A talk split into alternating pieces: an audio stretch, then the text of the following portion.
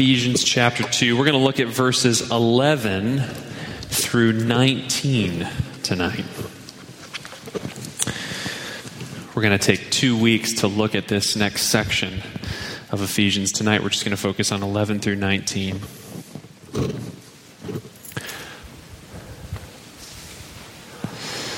All right, let me read this for us. Paul says this He says, Therefore, remember that at one time you Gentiles in the flesh, called the uncircumcision by what is called the circumcision, which is made in the flesh by hands, remember that you were at that time separated from Christ, alienated from the commonwealth of Israel, strangers to the covenants of promise, having no hope and without God in the world. But now, in Christ Jesus, you who once were far off have been brought near by the blood of Christ. For he himself is our peace, who has made us both one and has broken down in his flesh the dividing wall of hostility by abolishing the law of commandments expressed in ordinances, that he might create in himself one new man in place of the two, so making peace, and might reconcile us both to God in one body through the cross, thereby killing the hostility. And he came and he preached peace to you who are far off and peace to those who are near. For through him we both have access in one spirit to the Father. So then, you are no longer strangers and aliens, but you are fellow citizens with the saints and members of the household of God. Let's pray together. Oh Lord God, now as we uh, turn to your word, God, we ask that by your Spirit you'd give us understanding of these things. Lord, we trust that your word is like a lamp unto our feet, a light unto our path. Lord, it's also bread for our souls, for our hungry, hungry souls. God, so would you feed us and would you lead us tonight through your word? And Lord, may the meditations of my heart and the words of my mouth Lord, in the meditations of all of our hearts together as we feast on this word be acceptable in your sight. O oh Lord, our rock and our redeemer.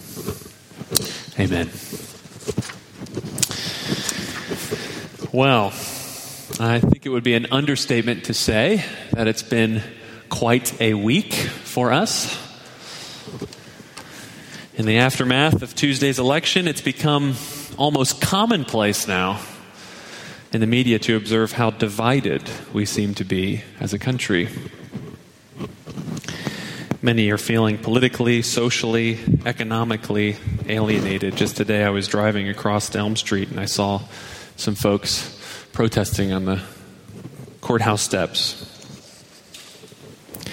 But of course, it hasn't just been over the past week, has it? I think over the last year plus, our country has seen how Racism is still alive and well, causing alienation and injustice and hurt and harm. And many of our brothers and sisters in the African American community feeling alienated in many ways. But even so, it hasn't just been the last year, has it?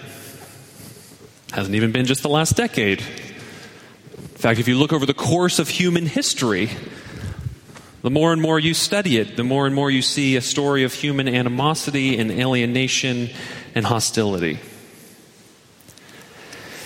It almost seems like it's impossible for us humans to live together in peace. And I wonder if most of us, looking at the past and the present, I think most of us sense deep down that this state of things isn't the way it's supposed to be, right? We humans shouldn't live this way, always in a state of hostility and anxiety and animosity. It's not supposed to be this way. And at the same time, as we realize that it isn't, this isn't the way it's supposed to be, I think we also realize that some of our perhaps deeply held beliefs may not, after all, hold water.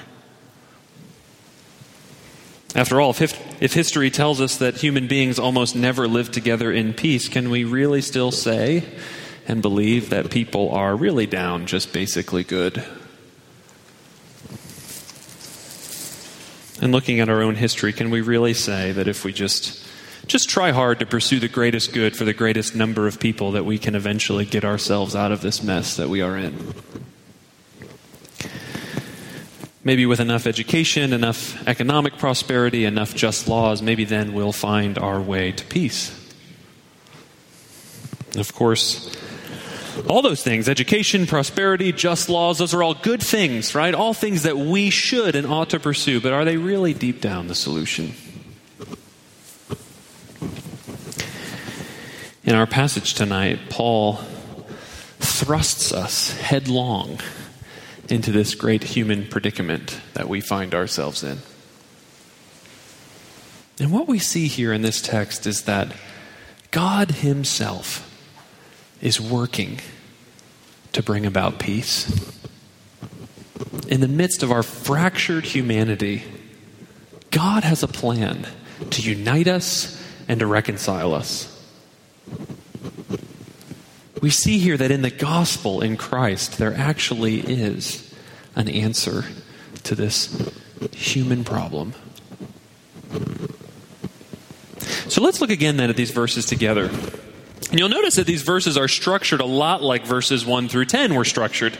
Uh, we spent the last three weeks studying verses uh, 1 through 10 of chapter 2, and we saw there that those verses had a sort of then now structure.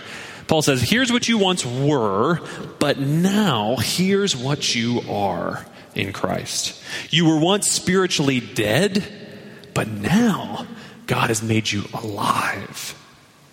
That's chapter 2, verses 1 through 10. But here in our passage tonight, there's another then now that's happened as a result of Christ. Paul sums it up in verse 13. Look there, he says, You once were far off, but now you've been brought near.